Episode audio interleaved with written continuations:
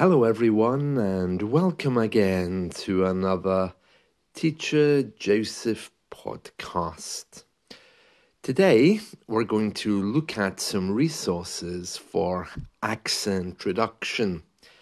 Now, it's something which I speak about a lot in my English lessons because I think it's very important to be talking with a very clear communication, especially if you want to sound more native. now, I know that many of you are probably wandering around YouTube putting in the word accent reduction and probably on italki as well you're looking for teachers who focus on accent reduction well first of all uh, what I can tell you is that many teachers around don't really focus on this because they don't really know how to. Um, when you speak a second language, you really need to be learning how to speak it as well as the grammar, but it's a little bit of an art. Firstly, one way you can do it is by shadowing. And that's where you listen to a native speaker and you simply imitate them, you copy them. That's one of the best ways to get the accent you want. Find a voice you trust and simply copy it. At first, it sounds ridiculous, then slowly it begins to sound authentic. And then once you receive some affirmation from a teacher, from other speakers, you realize that you're doing well. Incredibly superficial, but that's the best way to do it.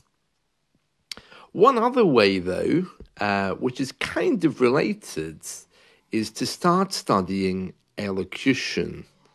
Now, I know many of you are wandering around YouTube and other places, and what you're doing is you're putting in the words accent reduction just to try to get some help with this.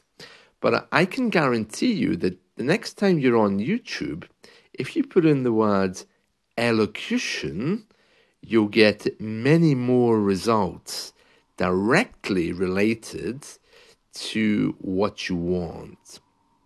Now, let me just explain a little bit more about that, okay? So, when a British man needs to speak better because he's an actor, airline pilot, communication specialist, he will try to find an elocutionist. He won't look for an English teacher because he already speaks English. He wants a voice specialist. And that is where you will find them in the realm of elocution.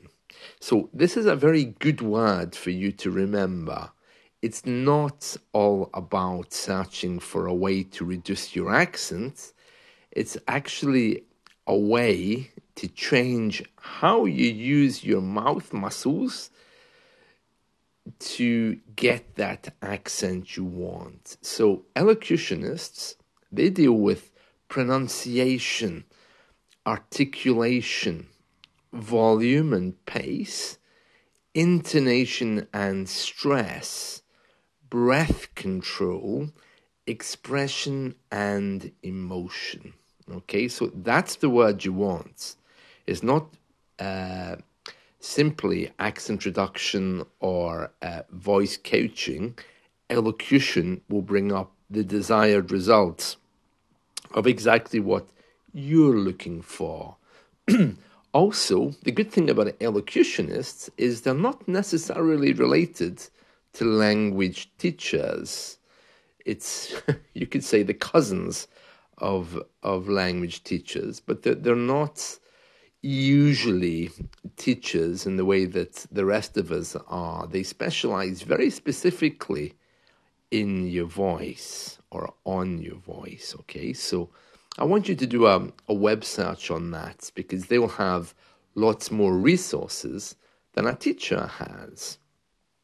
Now, I've been studying elocution for many, many years because I've always had a great interest in radio, the voice, communication, and how all of these things work. So it's really important that you do the same. You find it very interesting. Um, also, elocutionists have no interest in your your journey as uh, an English learner. They treat everyone the same. You know, you have to have a kind of a good understanding of English to approach them. They're not there to help you with your vowels and your grammar. They are there simply to help you to speak better. That's their role. And they have loads of YouTube clips. So I want you to do a little search for them. You can find people who do both. I mean, I I use elocution a lot in my lessons, as well as teaching English. So they're two very distinct things. But uh, searching for elocution, I think, would be your next step if you really are looking to jump into uh, the realm of speaking better. Just a warning though, if you feel that you're insecure with your English, it's better to come to a teacher who can teach elocution and English.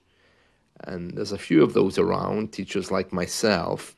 Um, elocutionists probably would be a bit annoyed if you keep asking them grammar questions. That's not their purpose. Definitely, though, searching for them in YouTube is my advice to you today. The one thing that they're particularly good at is dealing with expression and emotion because they'll show you how to use your voice to convey emotions and expressions appropriately, making speech more engaging and impactful. Um, the other thing, as well, of course, is historically elocutionists tend to be a little bit more expensive because professional people here use them.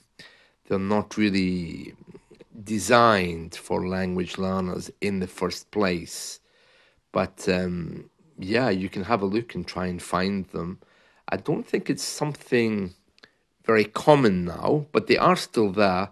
I did a quick search on YouTube before I started recording this and I found loads of them and they really are the specialists in dealing with the voice. Let's just go over a few things which elocutionists and teachers as well, if you find a good one, can uh, show you. Okay, so the first one is pronunciation.